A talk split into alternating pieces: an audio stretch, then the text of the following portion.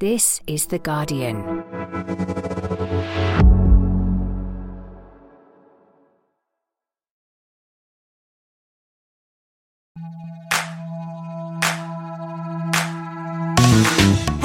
Faye Carruthers, and welcome to the Guardian Women's Football Weekly. What a goal fest of a weekend! Is this the most competitive WSL season we've seen yet? Brighton take points off Manchester City, United score five, Arsenal come from behind to hit Leicester for six, while Chelsea show no signs of an Emma Hayes style hangover. We'll check in stateside after the NWSL final ended in tears for Rapinoe as Gotham took the title, and FA Cup prize money. It's doubled, but is that good enough? We'll discuss all that, plus we'll take your questions. And that's today's Guardian Women's Football Weekly.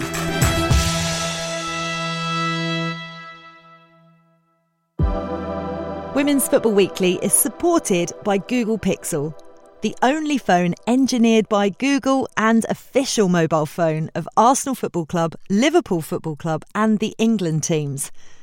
Google Pixel is helping fans get closer to the game they love with access to fresh content and never before seen footage of their favourite players and teams. The new Pixel 8 and Pixel 8 Pro are fast and secure with the most advanced Pixel cameras yet. And Google AI powers amazing features for photos and video so you can get even closer to the game. Search Google Store to find out more. What a panel we have today. A rather tired panel, I think. Susie Wrack, you were mixing it with some Hall of Famers last night. Yeah, it was a lot of fun. It was really nice to see Anita Asante and Ellen White and Jill Scott, who couldn't be there, recognised in a Hall of Fame. It's great that they have that as like they kept saying the top level award in women's football that you can win domestically as an individual. It's nice that they've been able to have it in person and have an event for it because it was launched in COVID. So before now, the inductees haven't been able to have like a big event to celebrate them. So that was really cool. They had both their little little girls there, which was adorable. Love that. Love that. And Emma Sanders, you were there. You were partying while Susie Wrack was living her life down the M6 slash M1. Uh, did you have fun? Yeah, it was great fun. As Susie said, I spent most of the night with a non-alcoholic drink in one hand, and I'll let you decide whether or not that's true. And then just baby cuddles, basically, on the other hand, because they were just adorable. I just couldn't stop cuddling the little babies. But yeah, it was really nice to have that celebration. As Susie says, I think it was really important. And yeah, to see some of the players there and kind of the friends and family there, kind of getting a little bit emotional at some of the highlights videos was quite nice. So yeah, just a lovely evening all round. I need to just remind you that rum is alcoholic. So, yes, you had rum in your other hand. Chris Slegg, our World Cup stat man, back for the first appearance of the season. How are you? Hi, Faye. Yeah, great to be here. World Cup feels a very long time ago now. Yeah, sadly, I wasn't able to be there last night, but it was great to see those three recognised for everything they've done to the game and really looking forward to many more inductees to that Hall of Fame over the coming years as well. Yeah, I wasn't able to be there either. It's my birthday week, and uh, we had Monopoly Life Sized booked in, which was great fun. But we were ducks, which I wasn't quite sure about. Surely it's just like Scotty Dogs, irons, ships, and stuff like that. But we were a duck, our team. Anyway, we won. Yay me.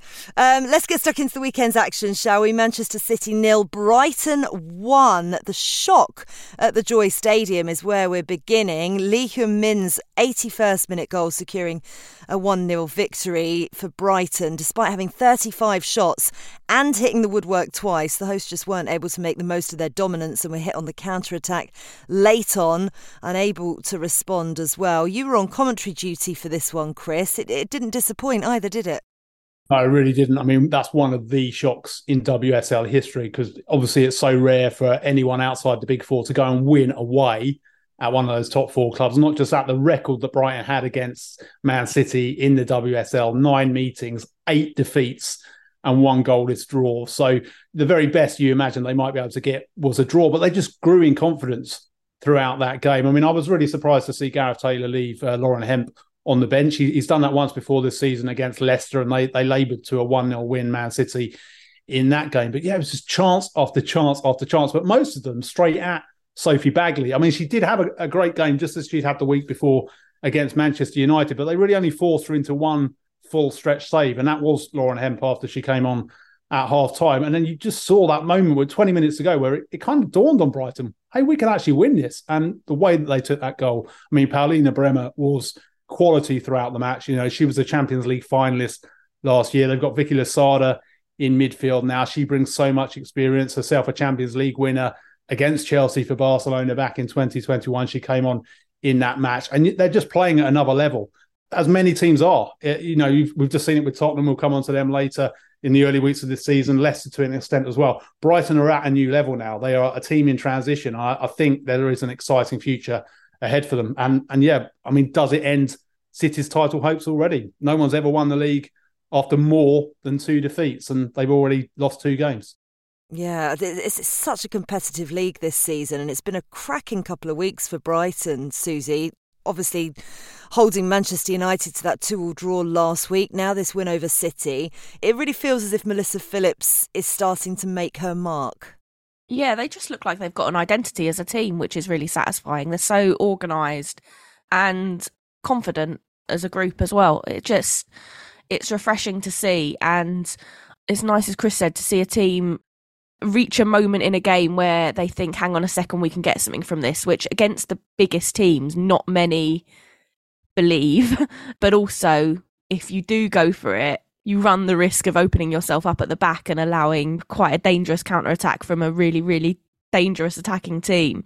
But they kept the shape at the back whilst really going for it. I mean, bit of a sucker punch that it's two former City players that combine to provide the goal in a sort of ironic way. But yeah, like massive result for Brighton, huge for Melissa Phillips, and I really enjoy watching her Brighton side at the moment. I think it's really, really. There's a few managers doing really, really good things in the league, and she's one of them.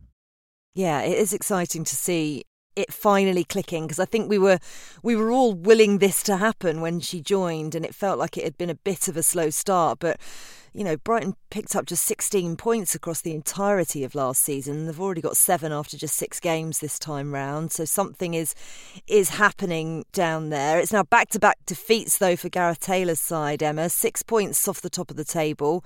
Small matter of a Manchester derby next weekend as well. How much pressure is on the city boss to get a result yeah, obviously it, it's probably the one game that they wouldn't have liked to have played next is obviously having to go to Old Trafford and, and play in that big fixture where there is pressure on them and and as Chris said, you know, you don't you don't see teams dropping well, basically having two defeats and then going on to win the title. So, you know, Chelsea had two defeats all of last season, one in the in the opening game, obviously against Liverpool, and and now City have had two in their first six games. So it's a mountain to climb, really. I do think you know, the league is more competitive now anyway. And, you know, we say that every season. So it is likely that teams are going to suffer more defeats on the way to a WSL title. I do expect whoever wins the title to probably lose more than two this season. I do think we are kind of at that stage now.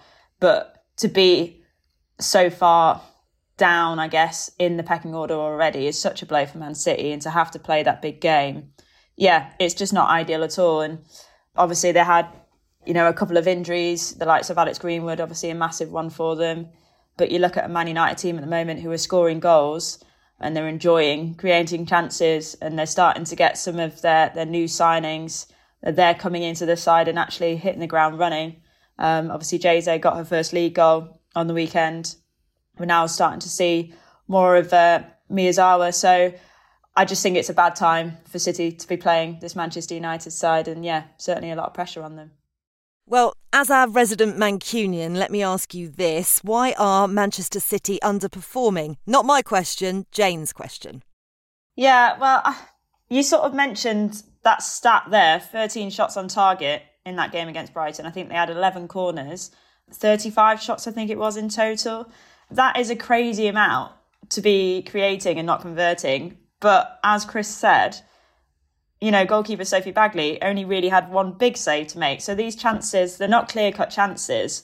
And I do feel like there's a lot of repetition going on there, especially the fact, you know, they've got 11 corners. It's like, well, clearly they're not doing something right on these set pieces because if you've got 11 chances to put the ball in the box, either the delivery's not right, the movement's not right. So I think when you're a team like Man City where you're controlling so much possession, and teams are dropping back and they're sitting in, you've either got to find ways to draw them out and be a bit more creative, which I don't see enough of from Manchester City at the moment. I do think it is too um, repetitive. They rely on their their wingers a lot. They rely on kind of those crosses into the box. Obviously, they've got a phenomenal striker in in Khadija Shaw, but clearly they're not doing something right to convert these chances. So that for me is a big issue. You know, at what point does Gareth Taylor look at the way that they play and think, okay, how can we adapt so that teams aren't just sitting back and basically heading away countless crosses? Because it does feel like that sometimes. And I'm being very simplistic about the way Manchester City play. They've obviously got far more quality than that, but at times it is frustrating watching them. You are thinking you've been doing the same thing for an hour. At some point, you have to try something else. So I just think teams have just worked out how to handle that. If they can sustain that pressure and they can deal with those set pieces, not make any individual errors, stay organised at the back, you then get to the point that Brighton got in the game where you're like, okay, we've now done this, we've rode the wave now we can go for it. And then suddenly City find themselves on the back foot. You know, they, they've got 20 minutes or so where the opposition are, are coming at them. And that's when I think they then struggle because they're then the pressure is turned on them. So for me, it's just, it's having a plan B. You know, it's finding something else. And I think they need to find it quick. I think we have to shout out Sophie Baggaley as well because she was phenomenal again and just like probably their most important signing.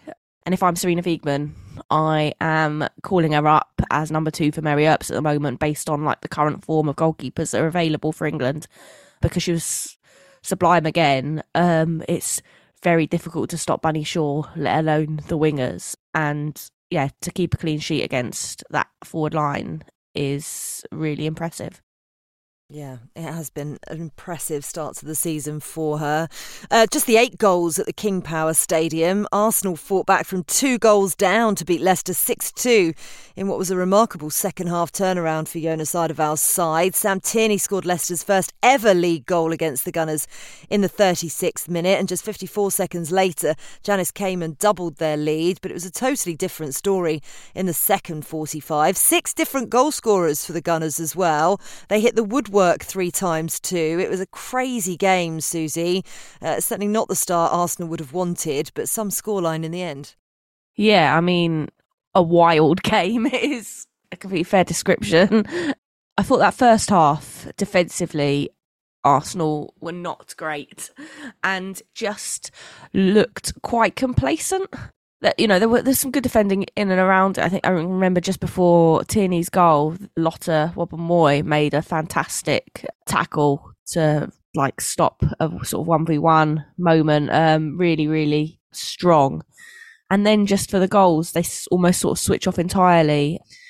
The defending for the header, Caitlin Foord just lets Tierney sort of ghost behind. It's not even man marking her, Lotte's on that far post, and you know it's a little bit away from her, and she just basically gets a free header. Disappointing, but the turnaround was incredible. I mean, I thought Caitlin Foord's goal in particular was a was a highlight from start to finish, a stunning movement. But it was Cloé Lacasse that really stood out for me.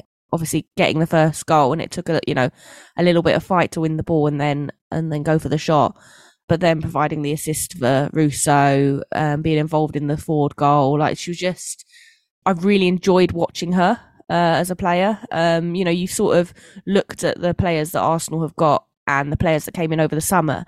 And I don't think the Canadian forward who was playing in Portugal was necessarily the one that people thought was going to be the difference maker and the one that that gets in the team regularly but she's just been so so good and she's so quick and she's so intelligent and yeah I thought she was the star of the show for me yeah, she was great. She has been all season, hasn't she? But, you know, much as we can heap praise on Arsenal, Chris, it was a total defensive collapse in the second half from Willie Kirk's side. And it's really weird, actually, because coming into this fixture, they'd only conceded six home league goals in the whole of 2023 it felt like they just crumbled. But why was that?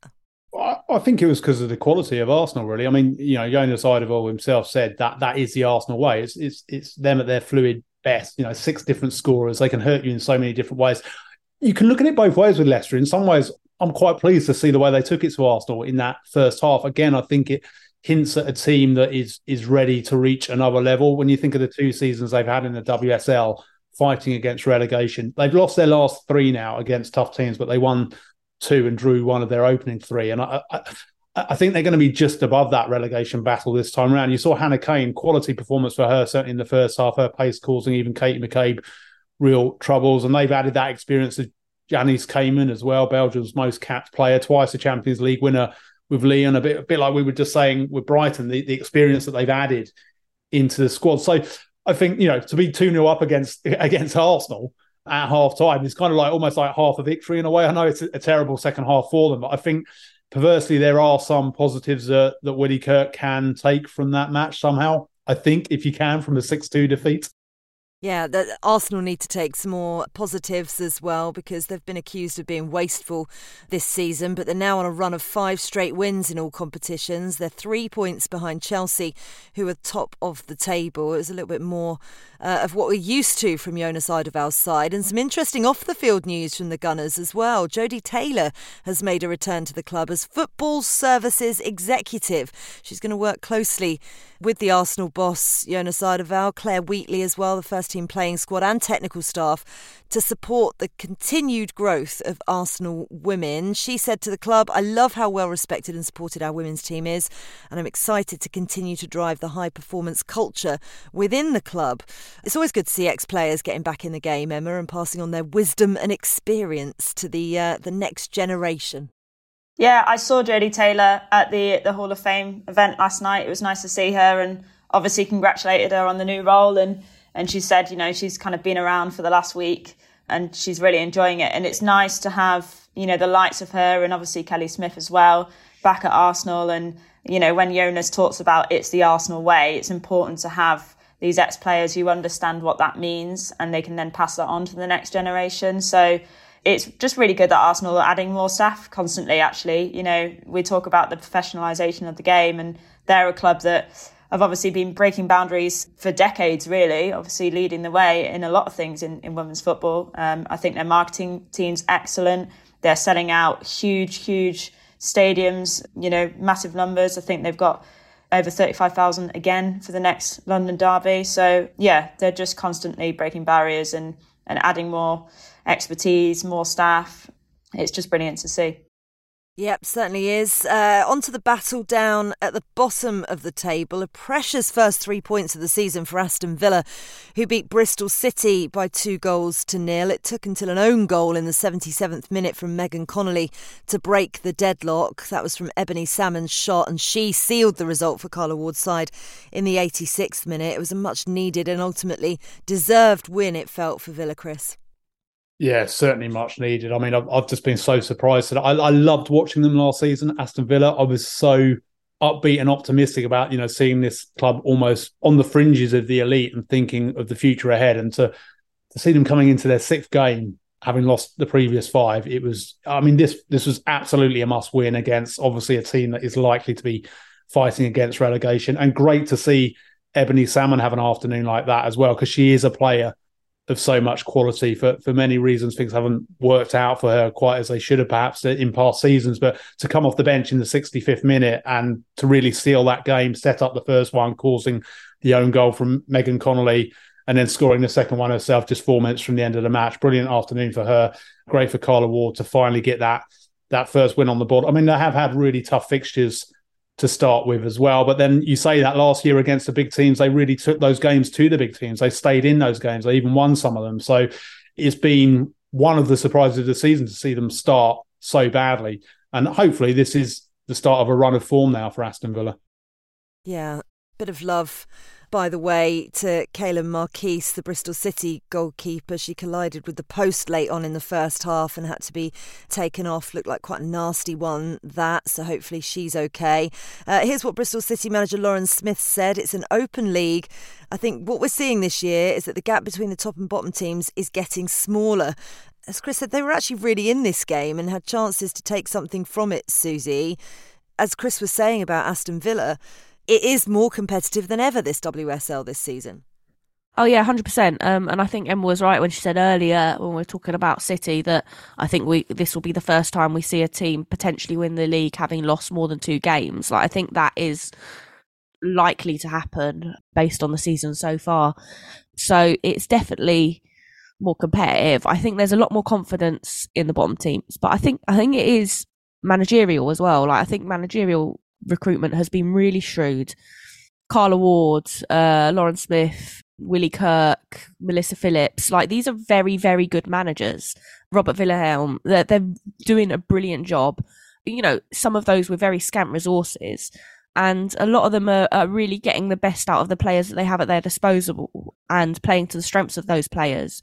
And that is filling teams that don't necessarily have the biggest squads or the, the, the most star-studded squads with a sense of belief that you don't get otherwise if you're not doing that, if you're not playing to their strengths. So yeah, like I, I think that's definitely right. I think uh, she's you know 100% right to say that.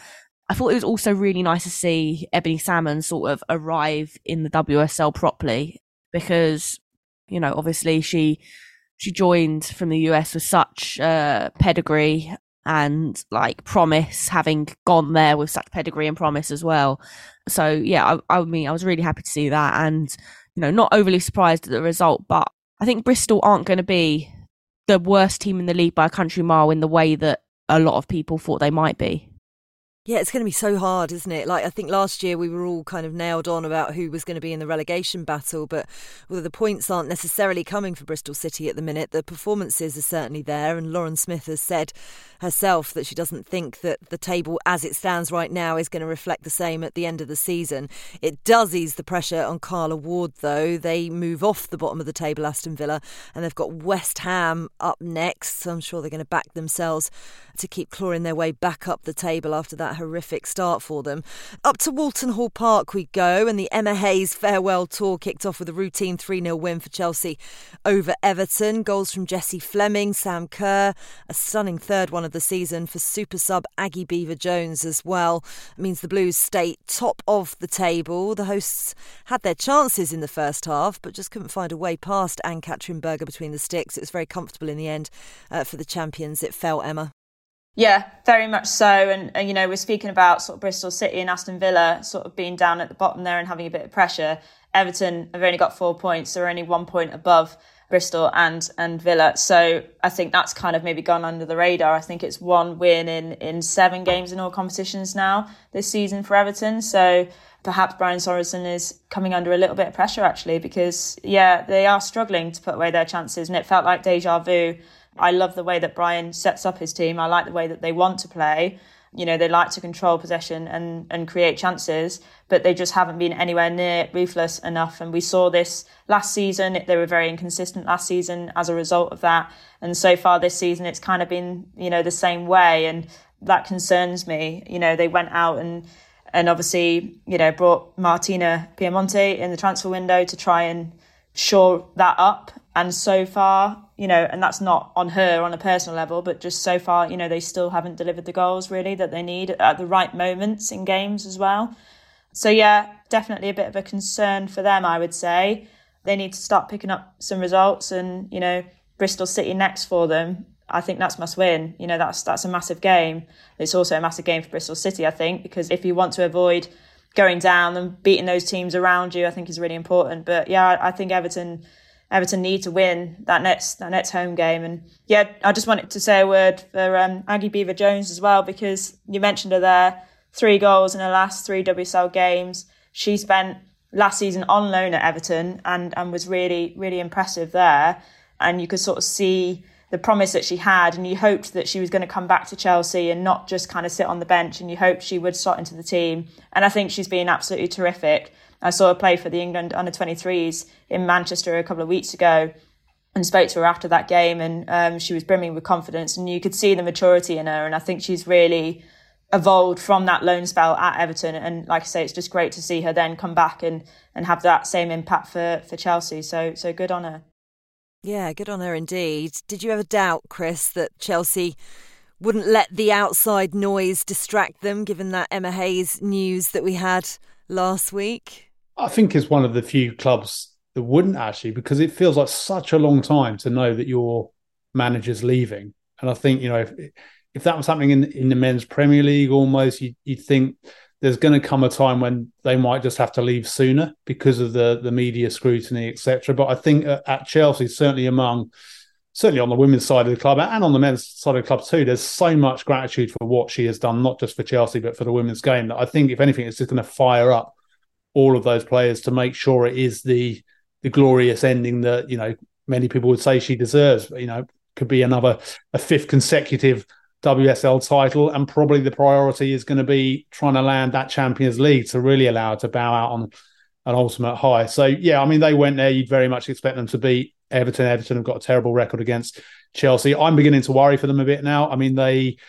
It's a bit. I, I commentated on the Man U game, and they they started pretty well in that. They were only 1 0 down at half time, and then they completely lost their way in the second half. They ended up losing 5 0. And it sounds like in this game, too, they really tailed off. They, they really faded in the second half. On the flip side, I saw them against Tottenham, and, and when Martina Piemonte came off the bench in that game, she really did change things up. She really uh, ruffled the, the Tottenham defence, and they ended up getting a point out of that game. But that was their only goal that in, in that game, Aurora Galli's penalty, the only goal they've scored in the last four. Their top scorer of the season is centre back and captain Megan Finnigan with with two, which have both come from corners. So they really lack that cutting edge. And I think Brian Sorensen, when you see him speak, he's a great manager, but he seems very downbeat at the moment. He seems very downcast, partly because of the injuries he's had to deal with. Yeah, I was going to say they've got injuries and illness, haven't they, as a kind of defence to Brian Sorensen, but something's not right, Susie. I mean, we've spoken previously on the podcast about the loss of Gabby George and Rikke Sevecke, which I think has badly impacted their defence, which is almost non existent at the moment. But I think we also spoke last season a little bit about, as Emma mentioned, Aggie Beever-Jones was on loan there, so was Jess Park.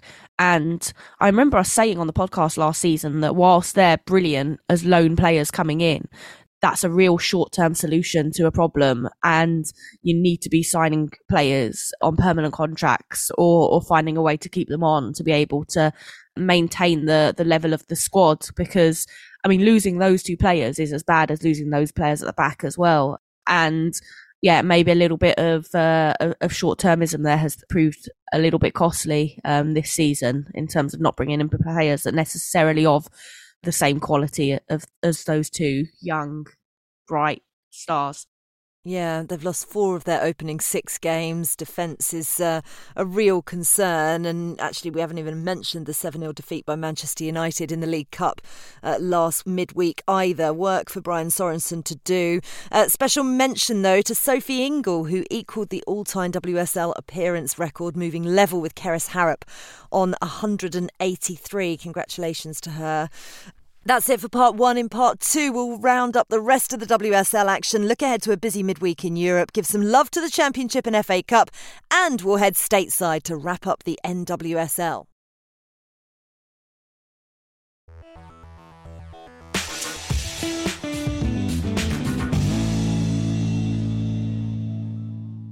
Welcome back to part two of the Guardian Women's Football Weekly. Two more Barclays WSL ties for us to touch base with. Uh, an impressive statement from Manchester United as they continued their unbeaten start to the season with a 5 0 thrashing of West Ham with no less than five different goal scorers. Anything Arsenal can do, we can do better, say Marc Skinner's side. It was a great performance from them, Emma. Some real attacking flair and quality on show. It, it feels as if they've maybe learnt a few lessons from that frustrating draw with Brighton last weekend?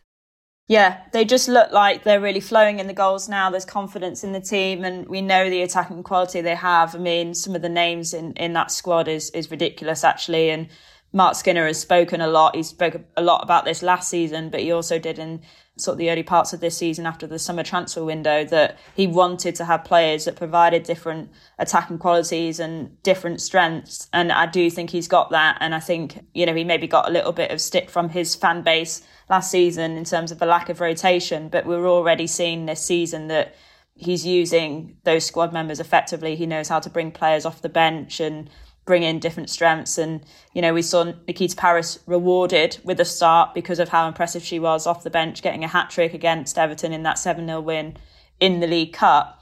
So, you know, it shows that if you're performing, he is going to bring you in for the WSL games. And I thought Parris was excellent again. I think she's really gone up another level this season. I actually asked Marc Skinner about her in his press conference last week and, and I basically said, you know, what is it that she's doing? And and he put it down to that extra competition in attacking places. It's almost lifted the level of everybody.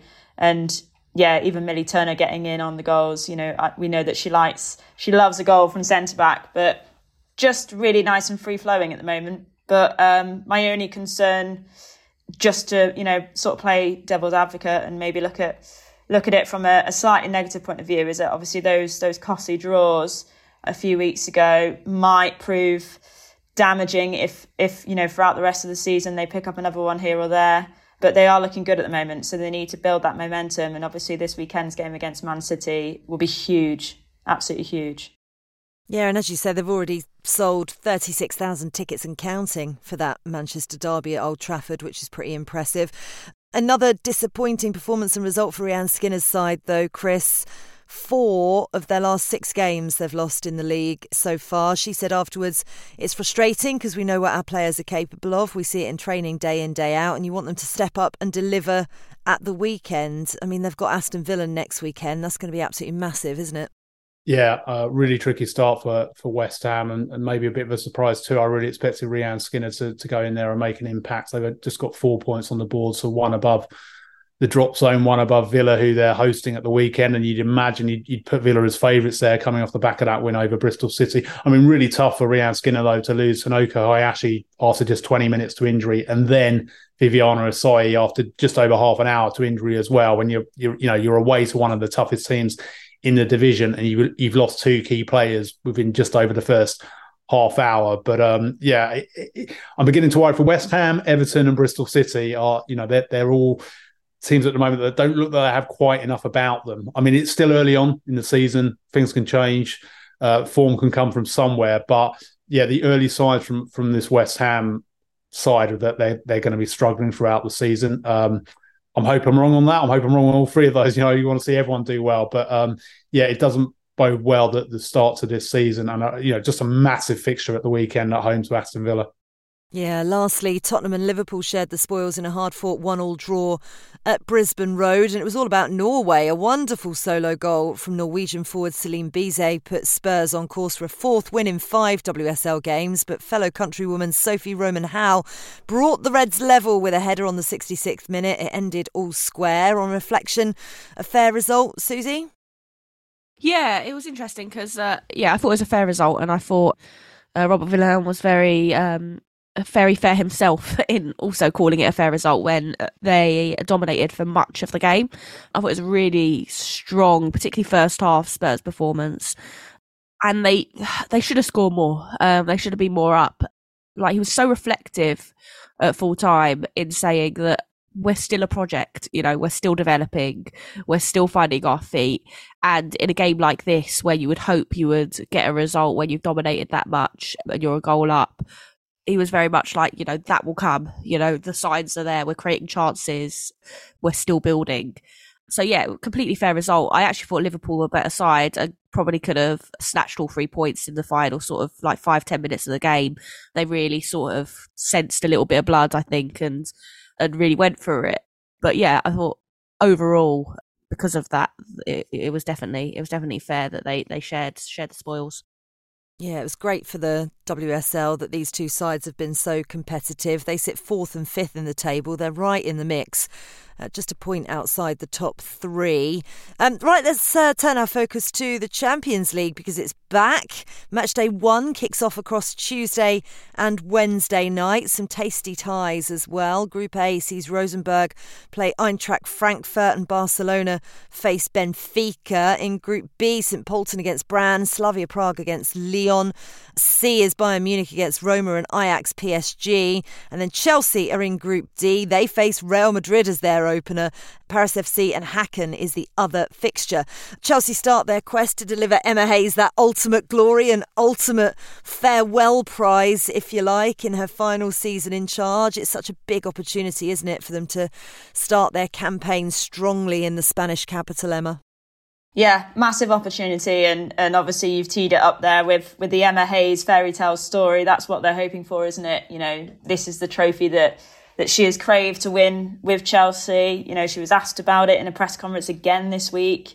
You know, when, when everyone's reflecting on her incredible career at Chelsea, it is that one, that one that she's missed out on. So they will want to start off really, really strongly. And obviously on paper, it's, it's a fantastic game to get going on. I think, you know, obviously Real Madrid have got some quality in that side. It won't be easy. You look at the likes of, you know, Spain fullback, Olga Carmona, you know, I think is a really good player for them. But I think Chelsea will be pretty relieved that they don't have to face Caroline Weir. You know, obviously, sadly, she had that ACL injury in the um, international break playing for Scotland against England. You know, a few weeks back, and I think that's such a massive blow for them in terms of their Champions League hopes because she is that that match winner in that squad for me. So yeah, you'll look at that group and think there's some tough games in there for Chelsea, but I still think they'll come out on top, and I still think you know this this could be a really a really exciting European campaign for them this season. I expect them to go far. So yeah, I think if they, if they want to do that, then then they need to to start off in the group stages with with a win against Real Madrid because they they should be beating that team. Who's heading out for a bit of winter sun tomorrow? Not me, unfortunately. Not me either. Um, we've actually got Sophie Downey covering the game for us. I'll be at the other two Champions League away games, um, which is fun. I was going to say that's the one everyone always looks at, isn't it? Oh, a little trip over to Madrid, lovely jubbly. Um, anyway, over to the States we go now and we reach the climax of the NWSL season in dramatic fashion on Saturday night as Gotham FC were crowned champions following their 2 1 win over OL Reign. We touched base with reporter Megan Swanick a couple of weeks ago as the regular season ended, and she sent us this report after Saturday's thrilling final. Saturday evening in San Diego, Gotham FC collected their first franchise championship victory as they overcame OL Reign 2 1. The match itself was as entertaining as this entire season has been, a season that saw record parity in a league already known for that. Teams in the bottom half of the table took points from the top half of the table. Anybody could be anybody on any given day. And at the end of the year, the team that was ranked dead last after the 2022 season are now the champions of NWSL. That turnaround for Gotham is a tribute to lots of key players behind the scenes who've taken hold and reshaped that program. And credit is definitely due to Juan Carlos Amoros, the NWSL Coach of the Year, for his deft management of a well constructed team. The final featured lots of redemption stories and comeback arcs, including but not limited to Gotham itself as a collective. Within their roster, we saw Ali Krieger lift a championship trophy on her final night as a professional, a U.S. women's national team beloved veteran who's had a long year in many ways.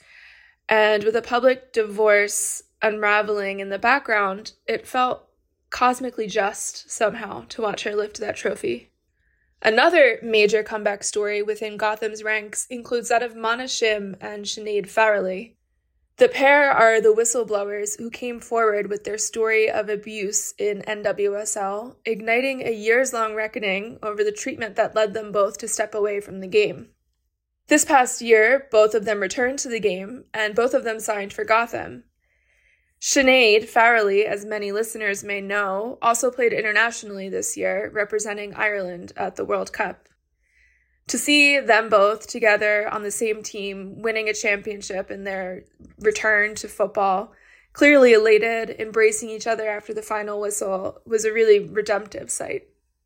Unfortunately, tragically, not all redemption arcs curved in the intended direction. A lot of people had been hoping Megan Rapinoe's final NWSL match, her final game as a professional, would feature a comeback trophy. Perhaps the only major trophy she's never won, the NWSL Championship. It would be something that could help put to rest for fans, if not for Rapinoe, the memories of a missed penalty against Sweden and a dismal last World Cup for the two time winner on that stage.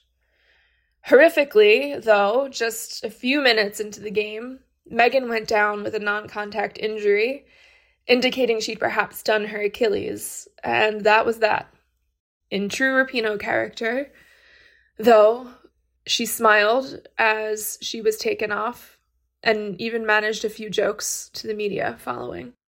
For Gotham, the pair of goals came from Lynn Williams, who marked her first championship with Gotham but the fourth in her career, a record, the only player to have appeared and won in four finals. And the second came from Spain's World Cup champion, Esther Gonzalez, who moved to NWSL this fall after lifting the trophy in Australia. Both goals were beautifully set up by Midge Purce, who received MVP honors for her performance. OL Reign's sole response came five minutes after Lynn gave Gotham the lead in the first half, placed perfectly past the keeper by the foot of Rose Lavelle, who reminded viewers once more how elite she is after being absent with injuries for club and country so much of this year. It should be said as well that the match ended with a good bit of last minute NWSL chaos as Gotham's keeper received a red card and a midfielder had to take the net to defend Gotham's lead in the final minutes. It was a tense few final seconds, but as we know, Gotham did pull it off, and all the better for the added drama. Thanks so much to Megan. If you want to read more from her, make sure to check out her writing in The Guardian, ESPN, and the Philadelphia Inquirer. You can also find her on Substack, where she writes about the US men's and women's teams at swandive.substack.com. Uh, like Megan said there, Susie, it was a real devastating way for Megan Rapinoe to bow out. She handled it with such grace, but was in tears afterwards, as you would expect, saying, It was a tough one, definitely not how I envisaged this last one going. Thank you to everyone who's been on this journey for all this time. It's been amazing. Maybe besides this, I couldn't have written it any different. Yeah, I mean, it's a horrible way to go out, but it doesn't like do anything to tarnish the incredible legacy she's got both on and off the pitch, which is, you know, just got to put this one behind you, haven't you, to a certain extent. It was nice to see Ali Krieger on the other side bow out with a trophy as well. So, you know, there was always going to be a upset narratively um, either way the game went. But yeah, to see her go off injured is is like particularly crushing, but also sort of like symbolic of her career that you know she's had three ACL injuries through it. It's it's been a career that has been stunted by injury, and yet she's done all these incredible things, including obviously her highlights at the 2019 World Cup in particular, like stand out. So obviously not a nice way to go out, not a nice way to finish like competitively as well with without taking the trophy, but at the same time probably would not swap that uh, that injury for you know a few differences in her career. Like it's been incredible Yep, certainly has. It feels like the longest drawn out retirement ever. I feel like we might feel like that with Emma Hayes' uh, departure from Chelsea as well. Um, but yeah, we wish Megan Rapinoe the best. And, and as she also said, it's definitely not the last we've seen from her. She's got so much to give, hasn't she, in, in the women's game? Let's move on to the Championship. Another dramatic weekend. It's such a cracking league this season. Charlton sit top of the pile now on goals scored after their 2 0 win over Southampton. They took advantage as Sunderland suffered their first defeat of the season, beaten 1 0 by Blackburn. We can't discount Crystal Palace, though. They were 3 2 winners over bottom side Lewes on Sunday. They sit third, but they do have a game in hand. They've also got the league's top goal scorer in Elise Hughes in their ranks, who's already scored nine goals this season. It's so tight, just four points separate the top five. Down at the bottom, what Watford and Lewes are at risk of being cut adrift. They've both just won one game all season, and it looks like it could be a fight between those two to avoid relegation. Uh, uh, this division, it feels, Emma, is the gift that keeps on giving. I absolutely love it. Yeah, fantastic. I wrote a piece on Sunderland and Durham the other week and just sort of that that northeast rivalry and I think we're starting to see you know these these big clubs go head to head and and the matches just feel bigger and better now. Um, and that is you know a credit to the league because the league is so competitive and it is so topsy turvy and I'm looking back at last weekend's results and you look at the likes of Birmingham City obviously getting another win. And I think you know, I think they started the season so slowly and everybody thought they were going to be right up there as, as serious contenders to come back to the WSL. They started so slowly and now they're on a terrific run of form and they're right back up there. And it's just so exciting. You can't take your eyes off it. Wonderful quality. And, you know, the, the gap between the championship and the WSL has always been a big concern, hasn't it? You know, are those teams that are coming up just going to struggle and, and not be able to compete with the WSL teams? But actually, by that league, being so competitive, they're just pushing each other on and on. And, and you hope that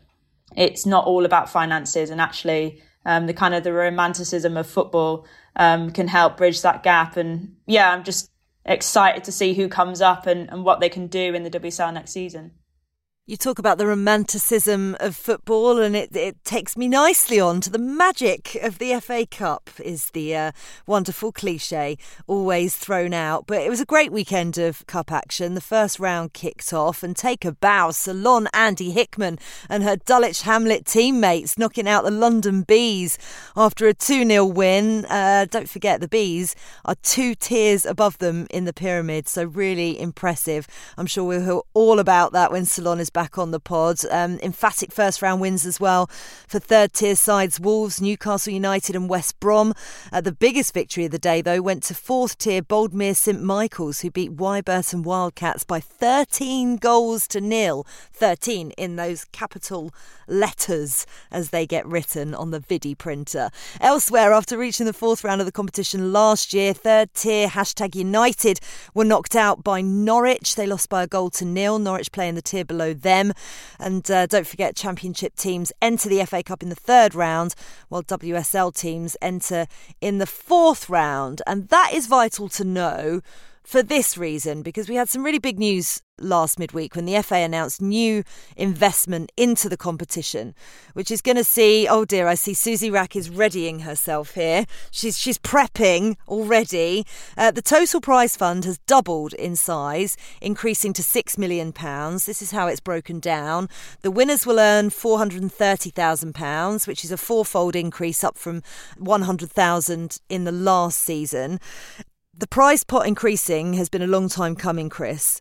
But the biggest problem I think that a lot of people have is that it doesn't kick in until the third round, and that's raised some eyebrows further down the pyramid.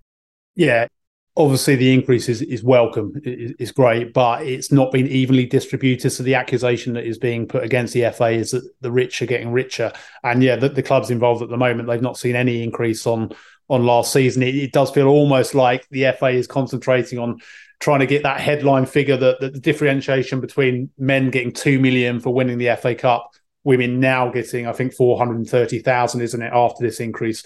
And they want to kind of take away the the negative publicity from that winning end of the competition by getting more money there but then they're forgetting about the grassroots clubs which just seems a really silly decision to make because obviously as someone put on Twitter a pyramid is only as strong as its base and we need to be supporting these clubs. I think 10 clubs this year um, at grassroots level or lower down the pyramid have, have gone out of business. Well, they're not businesses, but they've just folded. They've had to fold. They haven't got the support to keep themselves going. And, that, and that's really sad at a time when more and more women, young girls are wanting to play football to, to see their clubs disappear. So it feels like they've missed a bit of a trick here. I mean, at the moment, the FA Cup doesn't have a sponsor, does it? Because Vitality's three year deal ended at the end of last season. Right now, there's not a sponsor. I would be amazed if there isn't a sponsor that comes on board in the third or fourth rounds when the championships clubs enter in the third round, the WSL clubs in the fourth round. And you'd like to think that any sponsor coming on board, wow, the publicity they could get if they found a way to just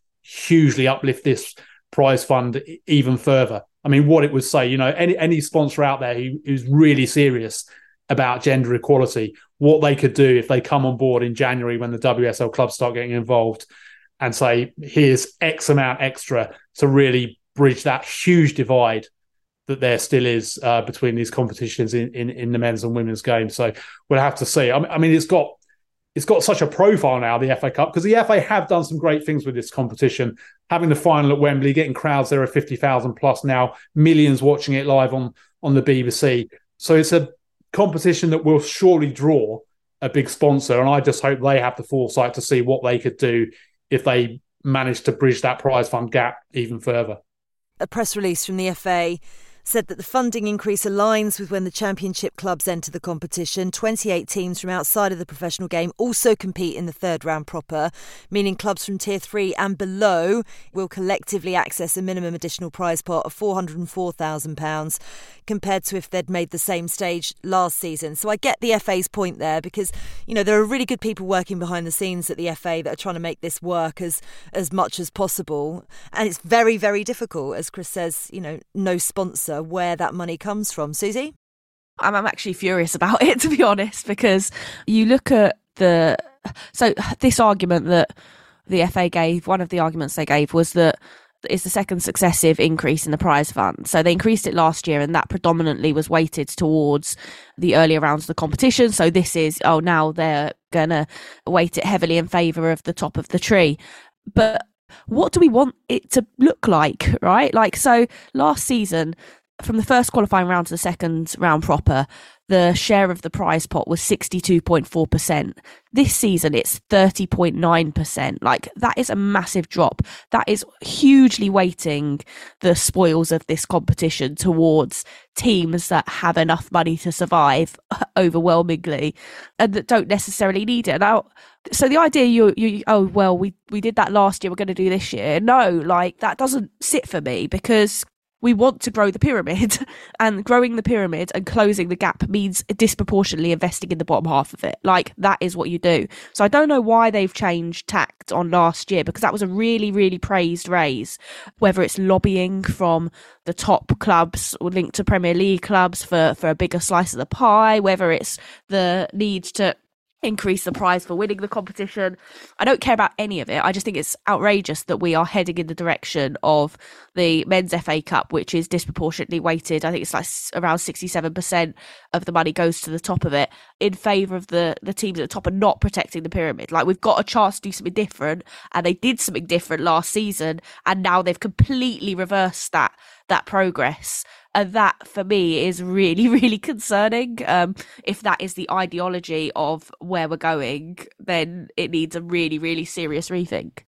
Yeah i think it's a really complicated thing to do when you think about it. And when you're looking at a sponsor as well you've also got to sit there and think how do we attract them in? Unfortunately at the moment it's the WSL clubs that that attract them in. So I kind of I kind of get that as well. But you know it's never been a perfect I don't know if there's a perfect solution, uh, but maybe it needs looking at again.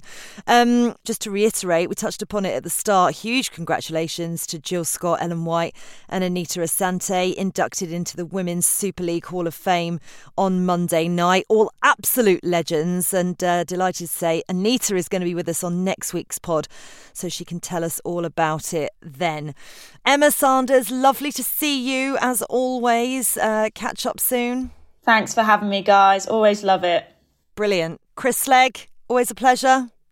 Always a pleasure, likewise. Have a great week, everyone. Enjoy the Champions League, Susie Wrack. I'm not enjoying the Champions League. I'm like chilling at home on the sofa.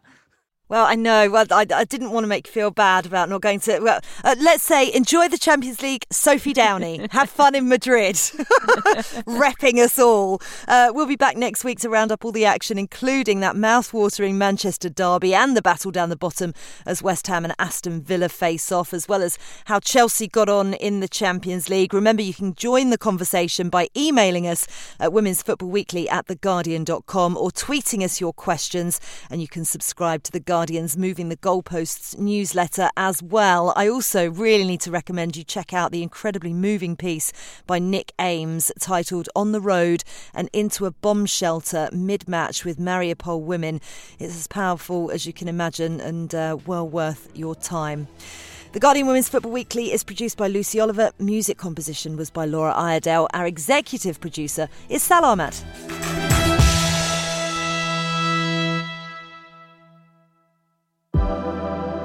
Women's Football Weekly is supported by Google Pixel, the only phone engineered by Google and official mobile phone of Arsenal Football Club, Liverpool Football Club, and the England teams.